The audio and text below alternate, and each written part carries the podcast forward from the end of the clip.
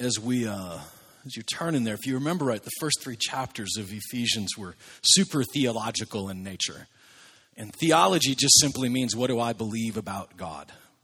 And what, what, because what I believe about God, it affects all my life. If I believe that He's angry and He's harsh, that affects the way that I even interact with my children. But if I look through Ephesians and see that I am chosen, that I am loved, and that I am perfectly paid for, and it affects everything. It affects your, your marriage, which is what we talked about last week. It affects your, your kids and how you interact with your kids. It affects your, uh, your job. And thinking through that, that's, it's like Paul didn't just change the subject when he got to chapter 4. It's all part of the same subject. And he says in verse 1 for, um, let's go back to verse 1. Children, obey your parents in the Lord. Amen. Let's go home. Wait, wait, for this is right. Now we can go home. Honor your father and mother. This is the first commandment with a promise that it may go well with you and that you may live long in the land. Fathers, do not provoke your children to anger, but bring them up in the discipline and the instruction of the Lord. Bondservants, obey. I had something there, but I'm just going to walk on because my kids are here.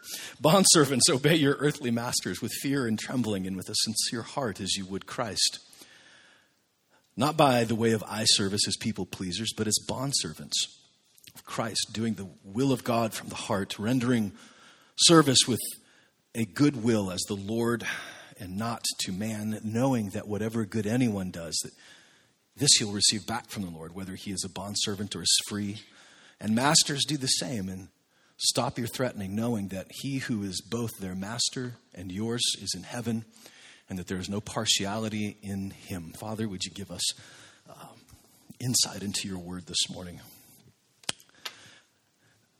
That what you say and, and believe about us and what we say and believe about you matters in our house, in our marriage, in our job and I ask for just the, in these few minutes that we have together that you would um, you would speak to each of us individually. And it's in your name that we pray. Amen. It's September 16th, 1989. It would have started out like any other day at Randall's grocery store. It was an average day in an average store in an average city in America until it wasn't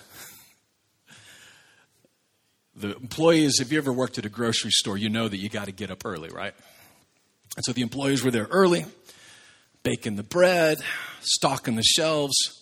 This practice that in the grocery business is called facing the shelves. I don't know if you know this, but pulling all the, if the shelves aren't uh, completely full, you pull it to the front. So these employees are doing what they're supposed to do on this average day, this average store, in this average town. And the boss showed up little frantic saying we got a we got a we got a thing coming. There's this guy he's in town he's this important person so we want to make sure that the store is in pristine condition. So of course they're cleaning the registers they're mopping the floor they're facing the shelves because they're thinking man maybe it's mr randall himself coming here.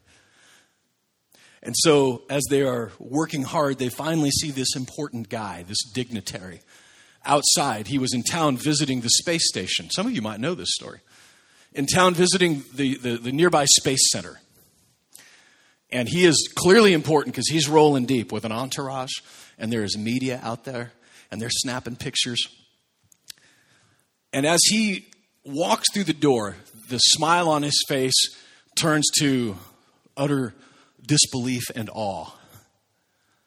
The smile from outside all of a sudden is like he's now he's slack jawed, like, and he's walking up and down the aisles. He's never seen so much food in one place in his entire life, right? And he's looking at the aisles and he's, he's walking with the manager and the media and he asks the manager, uh, do, do you, what kind of an advanced education does one have to have to, to do this kind of food, all these options and all around us? And, and he went from, he was like vacillating between completely fascinated and utterly demoralized. And as he's asking these questions, it, by all accounts, it was, the, it was the jello pudding pops that did him in. He had never heard of Bill Cosby, but he's looking at the jello pudding pops and is completely blown away by the assortment of rich flavors and so many of them. Realizing that I don't understand how this is possible. because the man that had gotten there that day was going to get on the plane later that day, wondering and questioning everything he'd ever known. He had just uh, been nominated and, and elected as uh, into Soviet parliament. And as he was flying back, he would land back in Moscow and would resign from the Communist Party. And he would ask himself this question of how is it possible that a country such as ours, uh, this is the exact quote, when I saw those shelves crammed with hundreds and thousands of cans and cartons and goods of every sort, for the first time I felt sick with despair for the Soviet people. That such a potentially rich country as ours was brought to a state of poverty. It's terrible to think of it. And it was just like that that his loyalty to communism collapsed. And it was two years later into his presidency that the Soviet Union itself would dissolve. And it's true. We've seen the, we've seen the footage that it was Reagan who told Gorbachev to tear down those walls. But in 1989, September 16th, those walls were still standing. And they might still be standing if it weren't for Boris Yeltsin walking through the store in Randall, Texas, and seeing the hardworking people there doing their hard work of stocking shelves, something we would take completely for granted. And a freezer full of pudding pops that would change the world forever. And I say that because that's just an average day that obviously was, they had no idea the impact of their work that morning. And when you look at what Paul is saying about work here, it really answers the real question because I would, I would think that probably in a church our size that at least half of us. Half of the folks here probably this isn't what you thought you were going to be doing with your life. Maybe even more. And you wonder does my work matter? And the good news is is that it does. And what paul is saying here we're going to talk about the children next week but today i just really felt I want to start with this because if 90% of us in, are going to spend working full time, you're going to spend more time in your job than even with your kids. You're going to spend up to 40 plus hours, 50, 60 hours a week in the job and less with your kids. Then let's start with the work. Let's start with what God says about what we're going to spend most of our life doing. And you obviously, if you're astute, would notice that, well, he's actually saying bondservants. He's talking about slaves. And so I don't want to take the whole message to, to talk about this, but I think for decades we've kind of skipped over that. And so some of the enemies of God have taken scripture like this and say, oh, look, the Bible supports slavery. And so before we even get into that, I want to address, I just want to address that alone. Because it's really impossible to look at that and think, well, I wonder what God's really talking about. And so when I, when I say that, I, I think it's first important to know that in the, in the Greco Roman world, that what a slave or a bondservant was there is not at all the definition that we saw in the, the vitriolic hatred, race based slavery that happened in this country. In fact, when you look back at how slavery was ultimately overturned, think of how historians think. They think every culture throughout all time, throughout all of history, all had slavery. Why would anybody ever think anything other than that? And if you look back on history, it wasn't a political party, but it were Protestants, uh, some Catholics as well, some Quakers that spoke up and, and saw that. And you know, question where would they get that idea to, to rise up and to resist this? The answer is they got it from the Bible. Because when this version of slavery, if you guys, I'm sure you've got a copy of the Yale Anchor Bible Dictionary sitting on your shelf. So when you get home, dust it off. The Yale Anchor Bible Dictionary actually talks about what slavery meant in those days. It wasn't race based, it wasn't even class based. In fact, at a time of when this was going on, is not unlike most places like Haiti or developing nations now, where there literally is no work. There was no government program to fall back on. And so many people would actually sell themselves into slavery because it wasn't viewed as a slavery per se as much as it was I got three board, I got three meals a day, I got work. And in the Jewish culture, especially, they only had a seven year uh, piece of that. And so for those seven years, once it was up, you were set free. Many would actually stay behind if their masters were good and kind and generous. And so in a culture where we have opportunity and we have money and we have, you know, be anything you want to be, go to college, it was completely non existent in that world. And so while it wasn't something that people desired to do or to be, it's not the same as what we would see in our modern society that God abhorred and God hated. And he says, He's speaking to them. He's speaking to Greco Roman slaves, he's speaking to Jewish slaves. He uses the phrase bond servants. Specifically, a bond servant was somebody who would sign up for, hey, I'll do this for the rest of my life. You've been so good and so kind and so generous that I'll do this for the rest of my life. So, those bond servants. And, and for those that think, well, I, that doesn't have any application to me, if the borrower is servant to the lender, $1.3 trillion in student loans as of today, as of when I'm standing here, owned by the government. You can't opt out of them. There's no bankruptcy, there's no freedom from it. $1.3 trillion by people that maybe have waited tables this week, maybe some in this room. You're sitting on forty and fifty thousand dollars in student loans, and you're thinking, "How am I ever going to get out of this?" I got a degree for something that doesn't even exist anymore.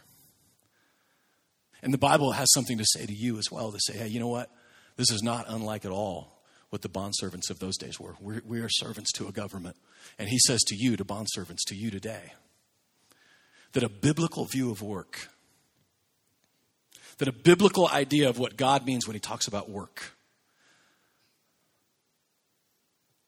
he basically says two things in here, and this is what we're going to talk about in the few minutes that we have that God matters to your work, and that your work matters to God. And that's important because I think a lot of us, I don't know, maybe not you, but I think that asking myself a question when I was shoveling horse poo when I was a kid Anybody have to work at a sale barn when you were a kid? And I, you know, it's funny. We have this little farm now, and I have my own horses. And I had this idea. Well, maybe if it was my poo, that it, you know, I own this horse, so maybe it won't be as bad. Truth is, it's still poo.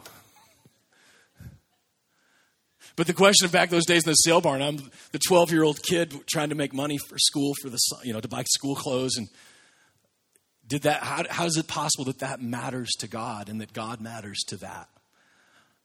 I'm so blessed right now because I'm one of the few in America anyway that I found my way into a place where the Lord is, uh, allows me to get paid to do something that I actually love doing. Like I love waking up and being able to do this. But I recognize that that's not everybody.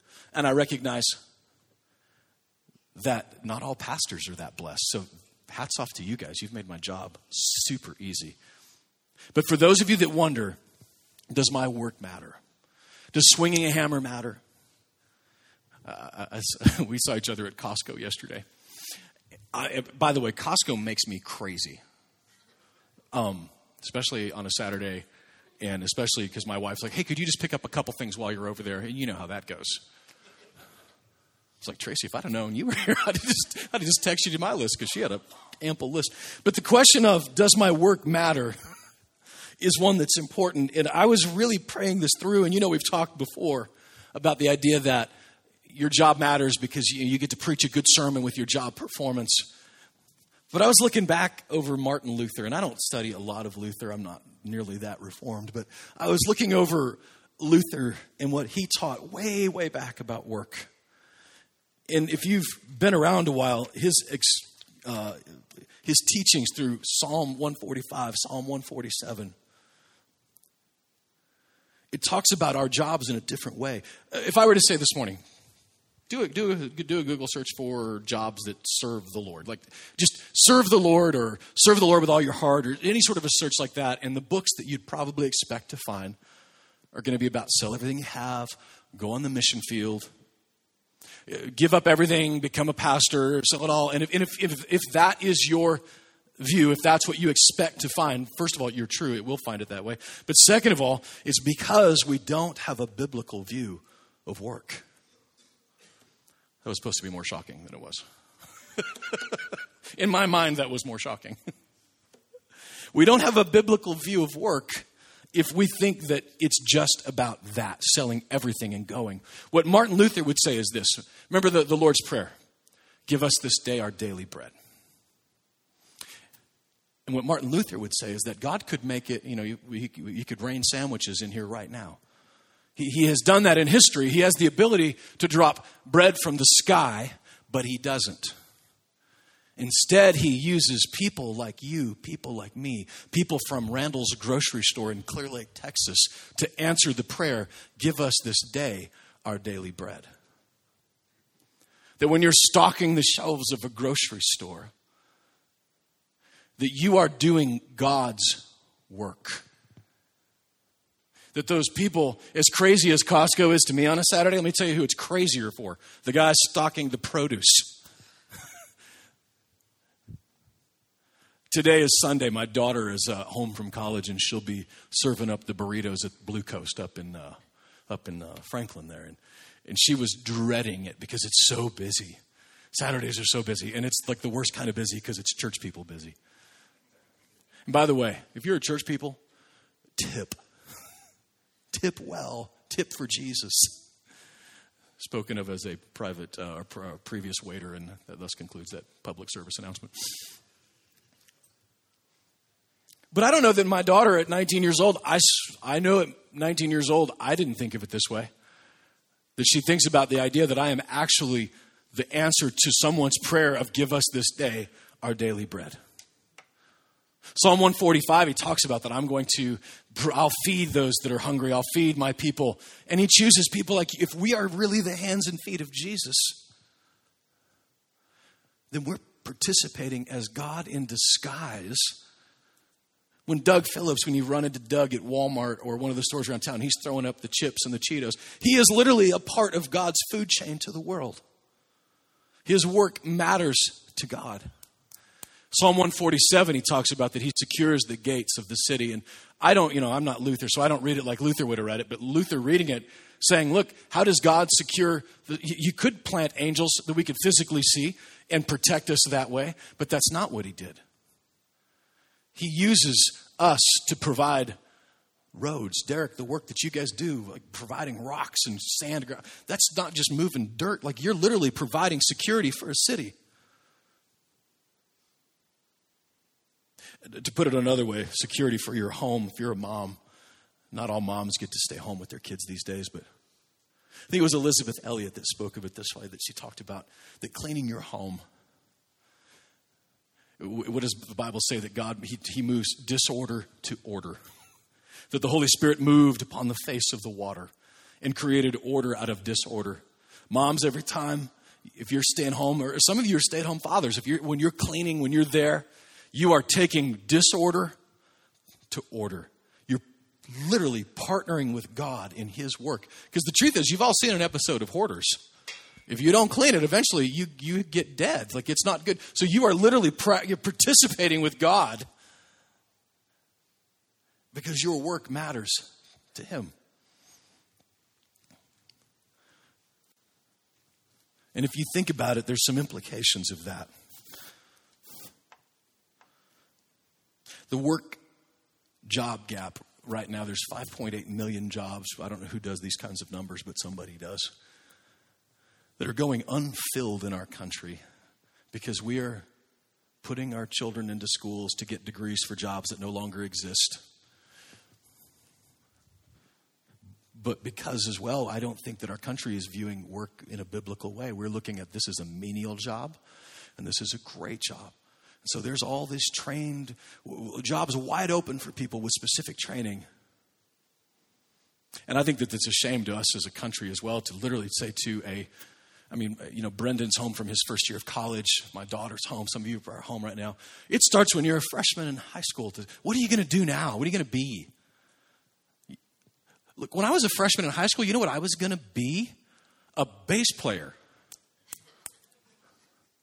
Like that was what I was going to be. And if you go even younger, what I was going to be was I. This is kind of embarrassing, but it's absolutely true. I was going to buy a semi, get a chimpanzee, and does this sound familiar? Remember this television show? But when I'm seven, that seemed genius to me. Was it BJ and the Bear? Is that what it was? You guys remember that? that was before I knew that chimps will bite your face off. Like, I, I didn't understand that like, a chip in a bad mood is bad, bad, bad. But when you're 18, 19, look, and for most of us that have been around a while, when you were younger, you could afford to be wrong with your college. You know, $26 a credit hour, whatever. I could afford to take a, a flyer and be wrong. But I would say, in a very practical sense, that all work matters to God. And there's this advice that we've heard all of our lives man, follow your passion, follow your heart. Terrible advice. I think it's, is it Mike Rowe that says, don't follow your passion, but wherever you go, let your passion follow you. And what that means is if our passion, which is what I'm about to step into, is that not only does our work matter to God, but God matters to our work, that our passion can follow through with us, whether it's to the oil fields of North Dakota or the mission fields of Jacmel, Haiti. Because God matters to our work. Peter speaks of us as the royal priesthood, right? That we are a kingdom of priests. So that doesn't mean that the only priest in this room is me because I'm standing on a stage. We all are a kingdom of priests. So every day is an opportunity to take your priest to work day. Every day. You know, Ron, I, I know that uh, when Ron comes and fixes mowers, and by the way, when Ron fixes a mower, it saves my children from harm because I get to mow the lawn with it. You're doing God's work. Keeps the snakes out of the yard. God said, Amen. But when we're going and doing our work, when you interact with Ron at all, he's talking about God and he's talking about his life and wisdom. And, and what he's doing is he's being a, a priest in the kingdom of God. And every one of us in every job. And some of them are more obvious. You call 911 to have a late night talk with Jonathan Hobson. It's obvious that that's going to be something that is going to, he's doing God's work. He is literally playing a part in rescuing people. You go to Mrs. Swain's class at Page. And God knows we need more godly teachers right now. Our government can't even figure what bathroom to go to. We need godly teachers in there to teach us and to invest in our children. When you teach science, Donna, from a biblical worldview, that you are doing God's work. Because you're saying today, this is what the world is saying, but this is what God is saying. You're taking your priest to work that day. And I could go on because I know that there are number crunchers in here, and I know that there are those that are pushing brooms. But if we understand this biblical view of work, that our work matters to God and that God matters to our work, then we can no longer view work as, as menial or as less than. And you might say, yeah, but Darren, the, some of these jobs are less than because I can't afford to feed a family in this environment. If you remember the curse wasn't work. Work wasn't, although sometimes I think, man, I'd really like to be sitting on the couch. This work is a curse. Work wasn't the curse. Before Adam fell, there was, he was working, he was subduing, he was doing stuff. The curse was the, re, the response to work, the results of work. So we live in a society where your work isn't as blessed as it should be. Teachers are dramatically underpaid for the responsibility that we put on teachers in our lives, dramatically underpaid. But that's part of the curse. The work isn't the curse, it's the result of the work that's the curse. And for us as believers, as priests, if we truly believe that our work matters to God and that God matters to our work, that even every day when I go in and I am unappreciated, that I am underpaid, that I can follow Paul's advice and say, but I'm not working for this job anyway. That's not my boss. That's not my master. The government who owns my student loan isn't my ultimate master. It's my Father in heaven. It's Jesus Christ, my fellow and co heir, who understands. And if I am not appreciated or thanked a day in my life, that I can still work with joy, that I can still work with satisfaction, knowing that there is not a single item on a grocery store shelf that I put there that didn't matter to God. Co laborers with God, bringing His. It's um, when you think about it, kind of amazing. And the results of that are that I, number one, am not going to I'm going to finally have a motivation that's eternal. It changes about everything I do, every way I look at this. And in those days when it's hard, because it's, you guys know it. I mean, Jackie's going to school to be a nurse. You started last week, right? Finish the second week. There's going to be hard days on the nurse floor. Hard days where you're going to be with belligerent people. Maybe with belligerent. I, I, saw a post not long ago that most people leave their jobs not because of the job, but because of the boss. There's going to be bosses that are unreasonable, that maybe don't even deserve a full day's work. But if I believe that all my work matters to God and that God matters to my work, then I'm going to go the extra mile. I'm going to preach a sermon about a good God by doing what I am. It doesn't even seem fair to do. If your job is your ministry, your performance is your sermon. And we get to preach an amazing sermon this week of a good, good father. And you know what else it means? It means that there, if there's no such thing as menial work, we are in Williamson County and we are surrounded by people pushing brooms and mowing lawns and washing dishes. If there is no such thing as menial work, if you look down on them, if, if you have a moment, and I might step on some toes, so just I've got no shoes on, so please um, just get flip flops. If you have bad service at the restaurant this week, don't go to Facebook and gripe about it. They're servants of God, they're co laborers with God, with you. Give them a break. If I understand that we're all just part of this kingdom and doing our work for God, then I can have more grace for those who are working in grocery stores. And, and look, I know I've been to Walmart at 10 o'clock and I know there's not enough checkers there. I get it.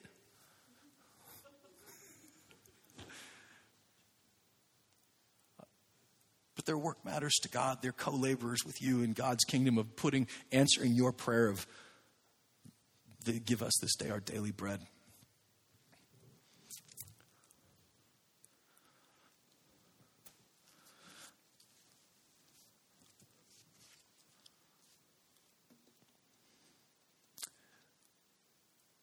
This is a very liberating idea for me. it's very freeing for me to know that in God's economy, in God's kingdom, that there is no such thing as menial work. To know that God does matter to my work. And it's a little convicting. Because if you've been around Conduit a while, you know what we celebrate people going. There are goers and there are senders. You can be both, you can be either, but you can't be neither. You, you know that. And the convicting part is the realization that celebrating one more than the other is not acknowledging, it's not a biblical view of work. Because, by the way, if you're a sender and you're a sender of missionaries, how do you be a sender? With your work. In the kingdom of God, they're both rewarded. In the kingdom of God's economy, both are equal. You see that principle over and over again in Scripture. If you just give a, a priest a, a, cup of cold water in my name, you get the same blessing. As a prophet, you get the same blessing.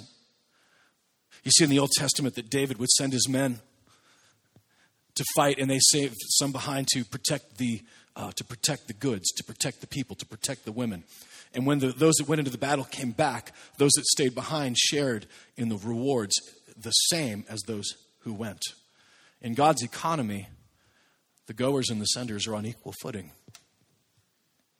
So, as a church, I want you to know that we haven't celebrated those that are working and going into new jobs like maybe we should have. And I hope to make that a part of our culture here. That, that your work matters to God. The obvious work, you know, Adrian, your work is obvious in Brentwood the not so obvious work, that it all matters to God.